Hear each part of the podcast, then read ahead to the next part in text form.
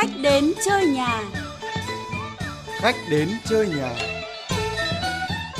Khách đến chơi nhà.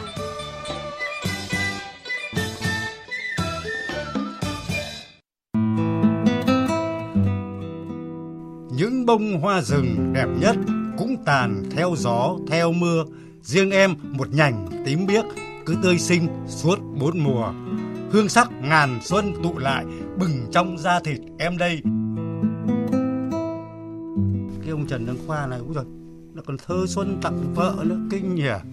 Nhưng mà riêng hai cái câu thơ riêng em một nhành tím biếc này cứ tươi xinh suốt bốn mùa là hôm đã trao đổi với thần đồng rồi. Thần đồng cũng bảo là câu này nó nịnh hơi bị lộ. Giá như đọc cái cuốn sách của Việt Hà rồi thì chắc là Trần Đăng Khoa sẽ nhất trí mình đổi rằng là riêng em đàn bà nước lọc cứ trong veo suốt bốn mùa. Cũng lâu rồi mới có thời gian để mà uống trà này. Rất là tình cờ một người bạn dúi vào tay tôi một cuốn sách chả nói gì cả, tặng ông. Tôi nhìn cuốn sách tưởng cuốn thơ cơ. Đàn bà nước lọc, người ta đã nói là đàn bà đam mê này, đàn bà men say này, thế mà tự nhiên lại đàn bà nước lọc. Nhưng mà sau khi về giờ sẽ đọc mà cái đầu đề rất là có lý. Tôi đọc lại một cái đoạn mà tôi thấy rất là thích. Nước lọc ấy tuy nhạt nhưng lành và mát. Tưới vào cây, cây tốt. Đổ vào gạo, gạo thành cơm. Pha trà, uống thuốc đều cần cả. Cái giống nước lọc đựng vào đâu cũng được, dùng gì cũng tiện, lại chẳng phân biệt sang hèn.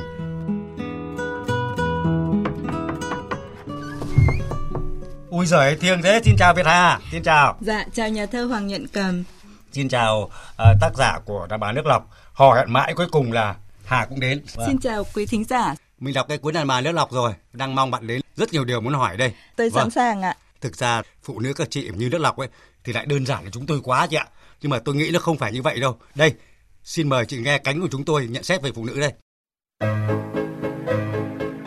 Đàn bà khó hiểu. Vâng, các anh chồng vẫn than với nhau như thế trong những cuộc trà dư tử hậu, trong những cuộc tụ bạ bạn bè.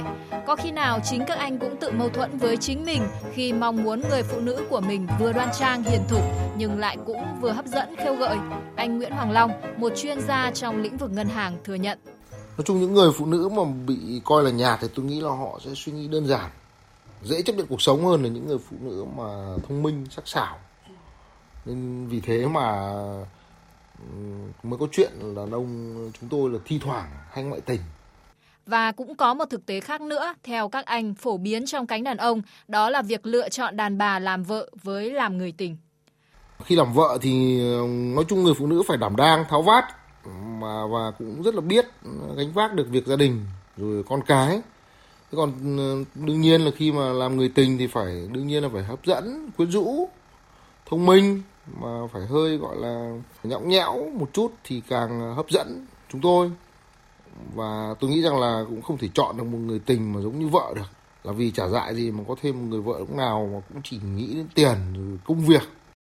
Nhưng nếu bảo người đàn bà có tất cả các yếu tố của người vợ và người tình thì lại là bất khả thi. Phụ nữ sóng sánh, lóng lánh một chút thì làm sao mà họ chịu vào bếp và chịu trông con được. Với anh Phạm Mạnh Hùng, một người làm ở lĩnh vực chăm sóc sắc đẹp thì lại cho rằng: tôi thừa nhận là có những phụ nữ nhạt, tâm hồn họ trống rỗng, nhưng đó là số ít thôi. Còn về cơ bản thì có hai dạng. Một là họ bộc lộ bản thân, bộc lộ quan điểm. Một nữa là ẩn giấu phía sau vẻ trầm lặng. Họ không bao giờ nói ra những gì họ quan sát, họ biết hết. Những phụ nữ như vậy thực sự đáng nể nhưng cũng rất đáng ngại. Chính anh Hùng cũng thừa nhận một điều. Thực ra đàn ông đặc biệt sau khi cưới rồi họ sẽ không để tâm đâu. Không quan tâm hiểu xem phụ nữ nghĩ gì, muốn gì. Và bởi thế hai bên lặng lẽ với nhau. Các anh thân mến, nếu cứ băn khoăn giữa nước lọc hay cocktail thì rồi cũng có lúc chịu khát. Hãy chọn nước lọc và chế biến để có một ly cocktail hoàn hảo cho mình. Đó là cách không tồi nhỉ.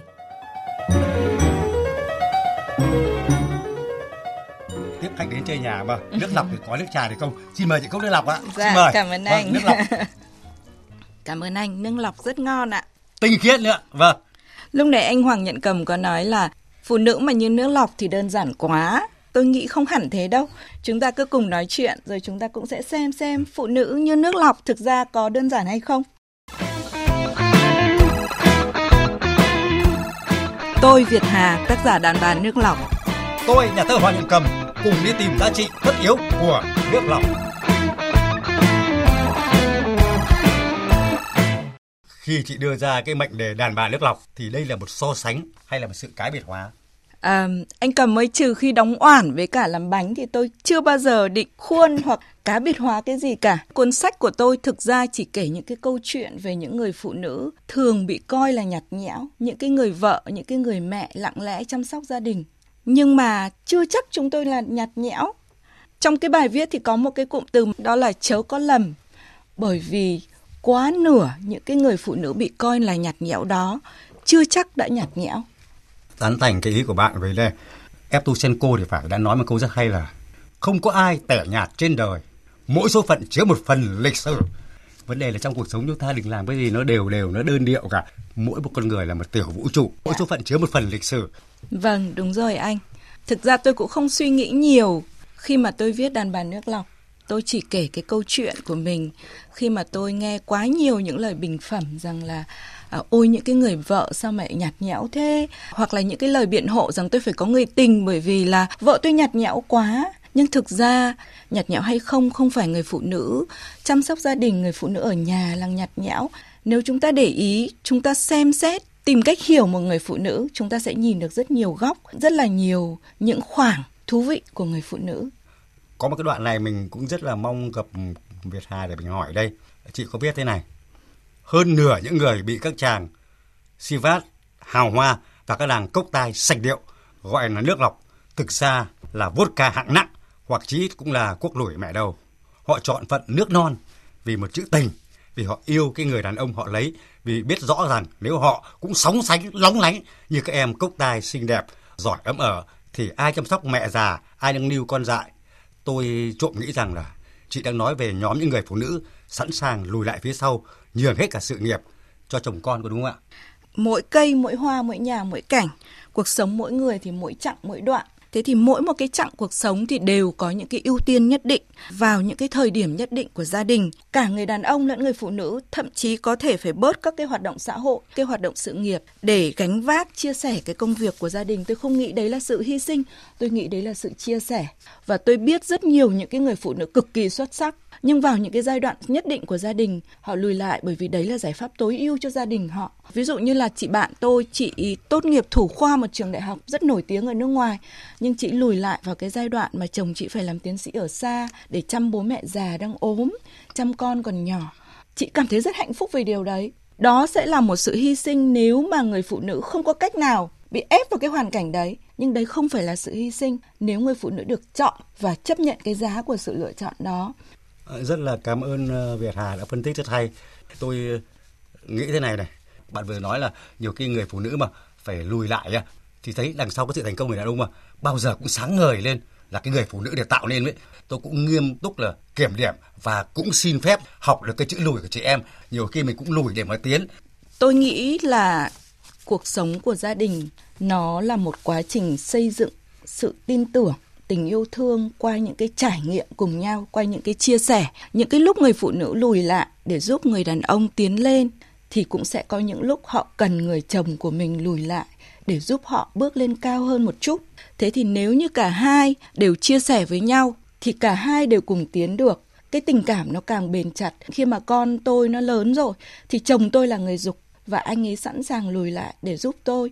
Chính vì thế mỗi lần tôi định cãi chồng cái gì lại nghĩ đến cái chuyện đấy mà không dám cãi nữa. Vâng. Thế nên là vợ chồng tôn trọng nhau, kính trọng nhau chính là cái chỗ đấy anh ạ. Vâng. Và cũng mong là các ông chồng hiểu rằng là cái người phụ nữ trọng chồng mình không phải vì chồng mình oai phong ở ngoài đâu, mà vì người chồng đã dám nhường nhịn họ, giúp đỡ, hỗ trợ họ khi họ cần tiến tiếp. Bạn có nghĩ rằng là cái đàn bà nước lọc sẽ bị thiệt thòi khi mà người khác và nhất là cái cánh đàn ông của chúng tôi không nhận ra hoặc không hiểu nổi, mà có khi lại nghĩ như thế là nhạt nữa? Tôi cứ đành dùng cái từ, chả biết dùng từ khác mà dễ chán không, thưa chị? Tôi nghĩ là nhạt do tính cách. Tôi biết một chị vợ làm nội trợ, anh chồng làm luật sư, nhưng mà chồng lúc nào cũng mê vợ bởi vì tính cách của chị cực kỳ là hay, luôn luôn làm mới chị, và chị có những cái hoạt động xã hội làm cho người ta phải kính trọng. Chị đóng góp rất nhiều cho gia đình và cho xã hội, nên nhạt hay không lại phụ thuộc vào tính cách, vào cách ăn ở và sự hòa hợp. Nhiều khi anh say một người phụ nữ mà anh chả hiểu tại sao anh say. Người khác thì thấy cô đó rõ là nhạt, nhưng anh thì thấy cô ấy rõ là ngọt. Thế nên cũng tùy anh ạ. Nhà thơ Nga Eposhenko thì đã nói rằng là bí ẩn rất đơn sơ, nhưng vẫn cần bí ẩn. Thì tôi nghĩ rằng cái câu ấy rất là hay. Dù ít dù nhiều, hãng trả lại cho ta tuổi những ta nha, những tôi nha duyên dáng, bí ẩn đi nhón gót giữa sân trường. Thì tôi nghĩ rằng là cái sự bí ẩn, cái sự mơ mộng, cái sự lãng mạn mà rất là cần. Ở trong cái cuốn mà đàn bà lọc của chị mà, tôi chú ý là cái đồ dở hơi. Có khi tôi cũng dở hơi thật, bởi vì là đọc xong tôi thấy hoang mang quá. Chị đưa ra một cái trạng thái mà thấy khó mà lần lắm. Các chị lại cho tôi là vô tâm này, không biết ghen này. Vô tâm thì đã đành rồi, đàn ông như tôi nhiều khi vô tâm lắm. Vợ đẻ một cái cuối cùng là mang mua phở cho vợ, xong cùng chỉ mách nước là lên xe này, thế mà ngồi 3 tiếng trong xuống sĩ này, cứ ngồi đánh cờ hộ cái ông bên kia mà phở nguội tanh nguội gắt ra. Cái ghen ấy thì riêng tôi thì quan điểm lại mà, ghen chả hay ho gì cả, mà không ghen lại cũng không xong, lại bảo không yêu. Nói chung là ông cứ bị thế mà tôi cũng giống ông. Nói chung là nhiều khi các bà ấy mà cũng có những điều bí ẩn lắm mà anh em mình không cẩn thận mà không biết được nào một lần. Tôi cũng đồng ý với anh Hoàng Nhuận Cầm là phụ nữ đôi khi hơi phức tạp. Hơi thôi ạ. Phức tạp tôi muốn bỏ cái hơi ạ. Cái hơi để ở cái cụm là đồ dở hơi thôi. Cái hơi này tôi sợ nó hơi nhẹ đấy. Tôi thì với tư cách là một người phụ nữ thì tôi nghĩ rằng là nếu chồng thỉnh thoảng hơi ghen một tí, tế nhị thôi, thì người phụ nữ cũng thấy vui vui. À, là ông xã vẫn còn thích mình, yêu mình, mình còn tí giá trị với gia đình, với ông xã. Thế nhưng mà tôi cũng đồng ý với anh, ghen là một cái trạng thái không còn bình thường, bình tĩnh được nữa, và nó rất dễ mất kiểm soát. Và đừng có ghen với cái người tình của chồng hay là của vợ mình. Người ta không lấy đi được hạnh phúc. Nếu người kia không còn giữ được hạnh phúc nữa, hoặc không còn muốn giữ hạnh phúc nữa, chắc những cái lúc đó thì phải về nói chuyện lại với chồng hoặc là với vợ mình thôi. Chứ còn đánh ghen thì tôi nghĩ là khủng khiếp thật. Tôi nghĩ rằng là ghen cũng có nhiều cách anh ạ. Vâng. Ghen có những người phụ nữ rất là tế nhị. Tôi vẫn còn nhớ một cái câu chuyện là có một ca sĩ rất là nổi tiếng và anh ấy cũng rất đào hoa. Anh ấy đi với một người phụ nữ khác và ngồi ở bờ hồ. Người vợ nhìn thấy, chị đến và chỉ khoác một cái khăn lên vai anh ấy và nói là anh quàng khăn và cho ấm rồi đi về. Thì tôi nghĩ cũng có nhiều cách ghen, có nhiều cách thể hiện rằng là em biết đấy. Vâng, rất cảm ơn Việt Hà. Câu chuyện vừa rồi là tôi nghe tôi xúc động lắm. Việt Hà này, trong cái bài mà chị viết mà tôi rất là thích vì nhiều lẽ, tức là cửa nhà không khóa, mà lẽ đầu tiên bởi vì chị trích một câu thơ mà bài thơ tôi rất là thích: quả tim anh như căn nhà bé nhỏ, gió em vào nếu chán gió lại ra. Đọc cái bài thì tôi thấy là nghĩa quan điểm của tác giả đại diện cho các chị đấy, bây giờ lại sẵn sàng thả rông cho anh em chúng tôi, sẵn sàng đợi chờ chúng tôi và tự tin mức độ là chúng tôi sẽ trở về, và chúng tôi sẽ bỏ những chuyến đi, bỏ tất cả những thú vui, bỏ bạn bè và đôi lúc có một hai cốc tài nữa để trở về với các chị sao? Hay ở trong nhà các chị có nam châm? Với cái bài cửa nhà không khóa, câu chốt của bài đó chính là thông điệp tôi muốn gửi. Câu chuyện nó kể rằng có một người phụ nữ yêu và lấy một người chồng rất là tài hoa, nhưng cũng rất là đào hoa và thích tự do. Vì yêu chồng và không muốn mất chồng, chị ý vun đắp một ngôi nhà không khóa cửa để anh ấy có thể đi lúc chồn chân và trở về lúc mỏi gối. Và chị tin rằng là sau tất cả những cái trải trường thì anh sẽ nhận ra là không có nơi nào ấm áp bằng ngôi nhà, luôn có tiếng cười của chị ý, của gia đình, của bọn trẻ, và anh ấy sẽ về. Nhưng có một điều mà chị ý không dự liệu được, đó là vào thời điểm người chồng nhận ra tất cả những điều đó và trở về thì là thời điểm mà cái tình yêu của người vợ cạn kiệt và chị ý muốn mọc cánh, muốn rời bỏ cái ngôi nhà đó. Tình yêu nó như cái cây, nếu anh không vun đắp cả hai phía thì nó sẽ chết. Và ngay cả khi cả hai người muốn giữ lại thì vào cái thời điểm nó đã chết đi rồi, không nuôi dưỡng để cho nó sống trở lại được nữa, bởi vì đã quá muộn rồi. Việt Hà này, trước khi trao đổi tiếp bạn nào, xin mời Việt Hà uống đi nhé. Cái nước này là nước lọc này. Dạ, cảm ơn. Đấy, cốc thứ hai rất là ngon. Thế thì này, trong các nhà thơ chúng tôi mà có biết ai nhận ra sớm nhất không? Lại chính là cái ông mải chơi nhất, mải chơi lắm ấy, lại nhận ra cái điều mà trở về tới đúng nghĩa đấy. Yeah. Dạ. Thì xin mời bạn nghe bài thơ của cái ông mải chơi này, có tên là nhà thơ Nguyễn Duy. Bài thơ có tên là Vợ ơi. Mời bạn uống nước đi, nước lọc. Dạ, cảm ơn anh. Khi trong túi có mấy đồng ngọ nguậy, ta chạy rông như gì nhỉ, quên đời. Lúc sơ sát bờm sớm từng sợi tóc, đói là mò về, cơm đâu vợ ơi. Vâng, và tôi nghĩ rằng là bài thơ này mà thay vì tiếng gọi bà ơi mà thì thực ra là một bản kiểm điểm chân tình, mong rằng chị đại diện cho phái nữ nhận giúp ạ. Anh ơi, nhưng mà các ông cũng phải chú ý, các ông ấy mà viết bản kiểm điểm muộn quá, vợ không nhận nữa đâu. Có một cái câu thơ mà tôi rất thích, sau cũng đã được phổ thành bài hát, đó là đứng một ngày nước lạ thành quen, đứng một đời em quen thành lạ. Nếu mà người chồng cứ đi mãi, không thấu hiểu, không chia sẻ với người vợ, thì đến một ngày tình cảm nó cạn kiệt và người chồng chỉ là một người lạ trong ngôi nhà của mình. Và lúc đấy có bao nhiêu bản kiểm điểm cũng không còn làm được gì nữa anh ạ. Ông lại còn nói tiếp, tức là lần đầu tiên mà ngồi uống rượu vợ. Đây, xin mời chị nghe. Dạ. Mời vợ uống rượu, mỗi năm Tết có một lần, mời em ly rượu, tay nâng ngang mày. Vợ cười, chưa uống đã say, ngọt ngào thì nổi, đắng cay thì chìm, gót chân ăn vẹt bậc thềm, quanh năm tất bật đi tìm ngày xuân, tóc loay hoay bạc bạc dần, mỗi năm Tết chỉ một lần thôi em. Bài thơ này tôi cũng rất là thích anh ạ, và tôi được nghe nó trong một cái hoàn cảnh rất là đặc biệt. Các chú chồng tôi và bố chồng tôi đều là bộ đội, và vì thế thường xuyên phải đi làm xa. Quân lệnh như sơn, có khi cầm bát cơm lên, có lệnh lại đi lên đường, có khi đóng quân ở ngay cạnh nhà mà cả tháng không được về. Thì cứ Tết thì các chú tôi mổ một con lợn, xong rồi gọi các gia đình lên ăn Tết, và chú tôi cầm chén rượu, đúng là nâng ngang mày, đọc bài thơ này, mời vợ. Cô tôi cũng rưng rưng, chồng tôi vẫn đùa là phụ nữ rất là khó bảo nhưng lại dễ bị lừa. Vợ cười chú lẽ say mà, khổ quá chỉ cần nâng ly rượu.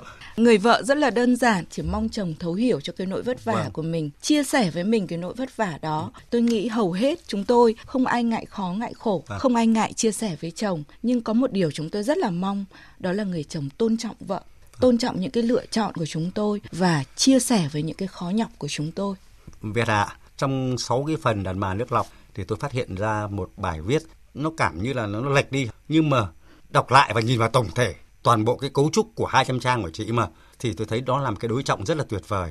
Đó là bài viết có nhan đề dạy vợ, đúng không ạ? Vâng. Sau khi chị bàn với nước lọc bái bây giờ chị dạy chúng tôi là uống, chứ nhiều ông mà sặc với nước lọc đấy, cái âm hưởng tức là không phải quả đấm mà chẳng phải sự cắt cổng đâu, càng không phải là sự đe dọa đâu, hình như là có khéo léo gợi ý và mách nước cho cái ông chúng tôi. Trước đây tôi làm ở cái môi trường toàn nam giới thôi, tôi làm ở một cái trường đại học kỹ thuật. Sau này ở chỗ mà tôi làm việc thì cũng thường là đông nam giới. Ở phòng nghỉ thì các anh toàn bàn nhau về phụ nữ, về các bà vợ, rồi bàn nhau cách là xử lý các bà vợ thế nào. Thế thì tôi cứ ngẫm nghĩ, tôi bảo sao chồng mình hay là một số người đàn ông mà mình biết họ chẳng bao giờ phải nghĩ những chuyện này, mà sao vợ cứ răm rắp. Tôi cứ nghĩ mãi và tôi nghĩ rằng phụ nữ chúng tôi thực ra cũng đơn giản. Chúng tôi có một cái nhu cầu rất quan trọng là được người bạn đời của mình tôn trọng. Nhưng chúng tôi còn một cái nhu cầu quan trọng nữa, đó là thèm khát được tôn trọng người bạn đời của mình. Nếu người bạn đời của mình ứng xử vững chãi, đàng hoàng, tôn trọng, chúng tôi sẽ tự nguyện làm cái dây leo nương dựa vào người đàn ông của mình. Bởi vì thâm sâu ở trong lòng người phụ nữ vẫn mong người chồng là cái cây vững chãi, để mình có một bờ vai mình nương dựa vào. Những người phụ nữ dù mạnh mẽ thế nào thì vẫn muốn được nương dựa vào chồng, không phải về tiền bạc anh ạ, mà về tinh thần, về sự chia sẻ. Rất là cảm ơn Việt Hà. Tôi rất là xúc động và cảm thấy là cũng không biết nói nào, và tôi tin rằng là rất nhiều nam giới bây giờ là sẽ không nghe thượng đế, và thượng đế cũng bỏ đi rồi. Vừa rồi bạn nói rất là nhẹ nhàng, đấy là cái sự khao khát được tôn trọng cái người bạn đời của mình.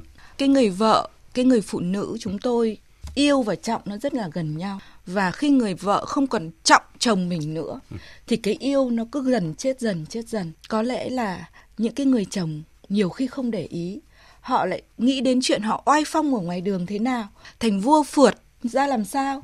Nhưng người vợ nhiều khi không cần những thứ đó. Người vợ cần người chồng là chỗ dựa tinh thần. Tôi có một cái bài thơ mà tôi rất là thích, của một cái người không phải nhà thơ, nhưng bài thơ lại được giải nhất. Bài thơ có tên là Hôm qua ta đứng ban công, thấy chồng hàng xóm chồng mông lau nhà. Hôm nay hàng xóm ghé qua, thấy chồng mình cũng mổ gà, nấu cơm. Tức là họ mong rất ước cái mảng dị. Nhưng bài thơ được cả nhất, chị biết làm sao, phải vì những câu thơ đâu. Những câu thơ này thật nôm na, thiếu chất thơ, nhưng mà là chân thật. Nhưng mà này, cái đầu bài nó đau rồi này. Đầu bài đây là giấc mơ. Tức hóa ra tất cả những điều kia chỉ là giấc mơ của chị em thôi. Thì xin hứa với chị là cái đàn ông tôi sẽ cố gắng biến, không ít thì nhiều, biến giấc mơ của các chị thành hiện thực ạ. Rất là mong là Tết này anh chịu khó lau nhà với cả mổ gà. Vâng. Rất là cảm ơn. Vâng. Việc đã giao ạ. Tôi Việt Hà, tác giả đàn bà nước lọc. Tôi nhà thơ Hoàng Nhuận Cầm, cùng đi tìm giá trị tất yếu của nước lọc.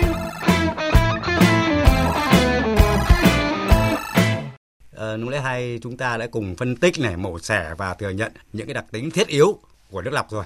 Đành là thiết yếu đấy. Nếu như mà cứ uống quanh năm thì là cũng nhạt là vì này không biết sáng tạo này, không biết giữ cho mình sự bí ẩn, trong khi cốc tai lại có vẻ hấp dẫn hơn. Liệu có cái sự pha chế giữa nước lọc và cốc tai được không?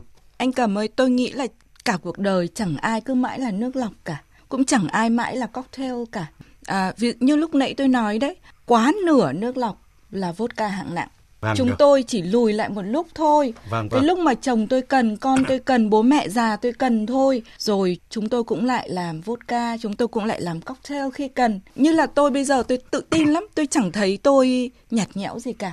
Tôi nói thật là ông xã nhà tôi bây giờ lo giữ tôi hơn hồi mới cưới. Tôi thì nghĩ là những anh ấy mà muốn vợ vừa là nước lọc, vừa là Chivas, vừa là cocktail thì các anh cũng phải bước vào chia sẻ với vợ và giúp vợ đổi mình được như thế. Các anh mà muốn được uống cocktail, cà phê, nước lọc, Chivas thì các anh cũng phải đổi mình và các anh cũng phải giúp các chị để các chị có cơ hội mà sóng sánh với lóng lánh với các anh. Thì tôi nghĩ rằng là đúng như bạn nói mà, chúng ta sẽ lấp lánh lên từng lúc. Tôi có bài thơ Xúc Sắc Mùa Thu mà, 6 mặt đời lắc các tiếng với anh mà, rất nhiều trạng thái, cho nên các chị mà sẽ chọn lúc để làm vodka. Tôi nghĩ là một cách công bằng ấy, cứ nói là nước lọc mãi thì đơn điệu, thì xin lỗi cốc tài mãi không đơn điệu à? Có khi là còn độc với anh ạ. Là còn độc hại chứ. Đấy. Tôi thì còn thêm một cái ý nữa, đó là cocktail hay là rượu vang hay là nước lọc hay là Chivas hay là vodka, không có cái gì hơn cái gì cả, không có cái gì hay ho hơn cái gì cả. Miễn đó là một lựa chọn có hiểu biết, miễn là nó phù hợp với người đó tại cái thời điểm đó. Chính cái sự đa dạng của những cái người phụ nữ, của cách sống, của lựa chọn, nó tạo lên cái sự đa dạng của cuộc sống chính người phụ nữ đó. Nó tạo lên sự đa dạng của xã hội, của các cái gia đình. Người phụ nữ nên được chọn chứ không nên bị ép vào cái tình huống đó. Vâng, Việt Hà, tôi thấy bản thân phụ nữ rất là đẹp rồi, đứng góc độ nào cũng đẹp cả. Xin phép đọc một cái bài thơ của thần đồng Trần Đăng Khoa nữa. Tôi lại thấy ông này mà làm thơ về thiếu nhi cũng hay, mà làm thơ nịnh vợ cũng hay. Chắc là cái bài nịnh vợ, viết vợ đầu xuân chưa đủ cái độ nịnh hay sao ấy. Viết tiếp một bài nữa, nhưng lần này ông nịnh khôn hơn, khéo hơn. Thơ Tặng Mẹ Vợ. Nói là tặng mẹ vợ thôi, cũng là nhắc nhở chị em chúng ta hãng gọi lên trong mình những ánh trăng non.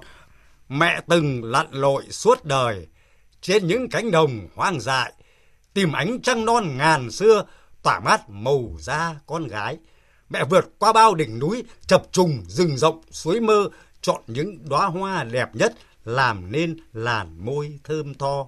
Rồi mẹ ngược miền thiếu nữ, nhặt từng nét đẹp vẻ xinh, kiếm nỗi dịu dàng muôn thuở, chuốt nên vóc dáng con mình. Mẹ trao thiên thần của mẹ cho một chàng trai nghèo nàn, thế là con thành ông chủ, bỗng nhiên giàu nhất thế gian. Tôi hoàn toàn đồng ý với cả anh Hoàng Nhuận Cầm. Ngày xưa khi mà tôi còn nhỏ thì tôi được bố tôi dạy rằng tốt gỗ hơn tốt nước sơn. Phụ nữ hay là đàn ông đều phải rèn luyện cái nhân cách, con người của mình. Thế nhưng sau này càng lớn tôi càng nghiệm ra rằng là tại sao không tốt cả gỗ lẫn nước sơn? Bởi vì người phụ nữ đẹp cho mình trước hết, đẹp để mình cảm thấy mình tỏa sáng, tự tin. Thế nên tôi cũng hoàn toàn đồng ý là phụ nữ cũng cần giữ gìn để cho mình đẹp, không chỉ cho người khác mà cho chính bản thân mình, để tự mình trân trọng mình. Rất là cảm ơn Việt Hà, vì mình nghĩ rằng phụ nữ, đàn bà có lẽ là cái điều mà mãi mãi bí ẩn, kỳ diệu mà chúng ta nói mãi không hết được. Và bản thân tôi đã được nghe rất là nhiều ước mong từ cả phía này và phía kia nữa. Phụ nữ và cánh mày râu cần trong nước lọc có thêm nhiều hương vị nữa cho mình, cho cuộc đời này nữa. Thì mời Việt Hà uống cốc nước lọc thứ 3 và cùng với tôi nghe những chia sẻ, những tâm tình của cả hai phía. Đã là phụ nữ thì đôi khi chúng ta cũng phải có những sở thích riêng, ví dụ như là lâu lâu tụ tập với bạn bè, hoặc đi du lịch, hoặc là theo đuổi cái nghề nghiệp mình yêu thích, hoặc là cũng đạt được một cái điều gì đó mà mình mong muốn. Thực sự nhạt từ trong tâm hồn, nhạt ra thì chắc chắn là không thể lóng lánh hơn cái người phụ nữ có đời sống tâm hồn phong phú, thì họ không bao để cuộc đời của mình nhạt. Một người đàn bà nhạt là một người có lối sống khép kín, ít nói, thu mình trước đám đông. Cái này là một cách nhìn nhận, cái quan điểm của mỗi người khác nhau. Và vẻ bề ngoài và cách cư xử không thể nói lên cái đời sống nội tâm của con người được. Mình nghĩ là họ nên thay đổi cái suy nghĩ và cách sống để mở lòng với mọi người hơn. chỉ với những cái người mà người ta cảm thấy tin tưởng, người ta mới thể hiện hết ra cái bản chất bên trong thôi. Mình nghĩ là có muốn thay đổi hay không thì còn tùy thuộc vào đối phương mà họ tiếp xúc nữa.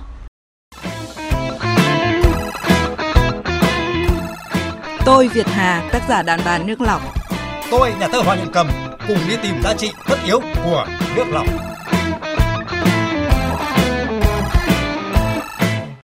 Các bài viết của chị có ít nhất là 2 bài chị nhắc tới nước mắt. Mặc dù là tôi đã viết về nước mắt, trả cho em nước mắt lăn ngang ngực đàn bà, trả cho anh cát bụi những đêm hành quân xa. Rất mong Việt Hà chia sẻ cùng với tôi về cái vấn đề nước mắt mà chị nhắc trong cuốn sách. Có nhiều người nói khóc là sự yếu đuối. Tôi thì nghĩ ngược lại. Khi cái người phụ nữ khóc, đấy là khi những cái cảm xúc của họ lên những cái bậc rất là cao. Vì thế, khi người phụ nữ khóc cũng là khi họ xuôi xả những cái nỗi buồn của họ. Thế thì tại sao không khóc? Thế thì tại sao lại bảo rằng người phụ nữ yếu đuối khi họ khóc? Điều quan trọng đó là họ làm gì sau khi khóc? Họ đứng lên đi tiếp hay họ cứ nằm đấy và chờ mình gục ngã? Anh có nói về sức mạnh. Tôi hoàn toàn đồng ý với anh là phụ nữ không phải yếu. Sức mạnh nó có rất nhiều hình dạng, rất nhiều cách biểu hiện. Không phải cứ là đàn ông làm việc gì thì đàn bà làm việc đấy là mạnh. Không cứ phải là bụng 6 múi, tay nổi gân bắp mới là mạnh. Không cứ người ta khóc mình phải cười mới là mạnh. Tôi thấy những cái người mà giữ được cái sự hồn nhiên qua những cơm áo gạo tiền cũng là mạnh mẽ. Tôi thấy những cái người phụ nữ giữ được lòng tốt, sự tử tế qua những nhiễu nhương cũng là mạnh mẽ. Tôi thấy một cái người giữ được tình yêu thương qua rất nhiều những thăng trầm cũng là mạnh mẽ. Phụ nữ mạnh mẽ theo cách riêng của họ. Tôi thấy đằng sau cái nước mắt mà là có một cái gì đó mà nó là một cái nước cờ đầy tự tin để mọi người đứng lên. Thấy là anh cũng khóc trước cái gì tàn nhẫn, chỉ khóc trước cái nhìn trong sạch của em thôi. Rất mong chị em nước lọc chúng ta mà hãng biến những giọt nước lọc mà văng vào trên má đàn ông, văng vào khóe mắt đàn ông mà thành những giọt nước mắt trước cái sự dịu dàng, tinh khiết và những sự bí ẩn muôn đời mà các chị hé lộ dần dần cho giới mê yêu chúng tôi. Tôi rất thích một cái ý này mà chị đã viết ấy, để vợ chắn tự do. Hắn đã tạm ứng trước tự do cho vợ, để vợ tự nguyện đảm nhiệm vai trò của dây leo, hắn đã làm trụ cột vững chãi. Cảm ơn anh rất nhiều. Đây là tâm sự của người trong cuộc, tức là ông xã tôi với em trai tôi đọc cuốn sách xong thì nói rằng là khiếp, em viết cho đàn bà mà toàn dọa đàn ông thôi. Tôi bảo không, em có dọa gì đâu, em nghĩ thế nào em viết thế đấy. Ông bảo nhưng mà đọc xong tự thấy mình phải chỉnh mình. Tôi cũng chỉ mong là những người đàn ông hiểu cái tâm sự của người phụ nữ của mình. Và nếu họ còn yêu thương người phụ nữ của mình thì hãy cố gắng chia sẻ công việc và chia sẻ cả những cái nỗi nhọc nhằn của họ. Vâng, cảm ơn cây bút Việt Hà. Tôi sẽ không gọi chị là nhà văn, mặc dù là chị cầm bút đấy nhá. Bởi ngay từ đầu cuốn sách chị đã khẳng định mình không phải là nhà văn, không học viết văn hay sống bằng nghề viết lách. Đó là những câu chuyện nho nhỏ thôi, tặng những người đàn bà từng bị chê là nhàn nhạt, là vô vị hoặc giả tình cờ cho những người đàn ông quan tâm đến gì ẩn đấu giấu sau người phụ nữ mà anh ta yêu thương. Và quả thực, rất khó để bảo ai đó, phụ nữ hay nam giới thay đổi, giống như việc so sánh nước lọc với cốc tai, dù cơ bản vẫn là ở trong nhau. Thế nên cố gắng để hoàn thiện mình từ cả hai phía đồng nghĩa việc học cách chấp nhận nhau, nhìn thấy điểm mạnh cũng như sự lầm lỗi để bao dung, để chia sẻ.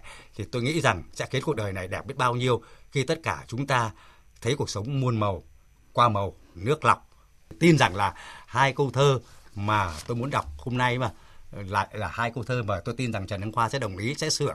Riêng em một nhành tím biếc cứ tươi sinh suốt 4 mùa sẽ đổi thành là riêng em đàn bà nước lọc cứ trong veo suốt 4 mùa. Và tôi nghĩ thế này: phụ nữ ơi, đàn bà ơi, các bạn chính là phần tất yếu của cuộc sống chúng tôi. Và xin cảm ơn nước lọc Việt Hà. Xin cảm ơn bạn. Cảm ơn nhà thơ Hoàng Nhuận Cầm. Cảm ơn quý thính giả đã lắng nghe. Và cảm ơn anh nhiều nhất là anh đã đọc thơ cho tôi ngày hôm nay ạ. Cảm ơn bạn ạ. Vâng, chương trình Khách Đến Chơi Nhà, nước lọc thì có, nước trà thì không.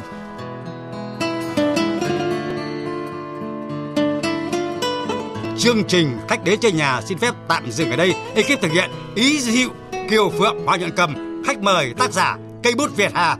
Người dẫn truyện Hoàng Nhuận Cầm. Xin chào và hẹn gặp lại.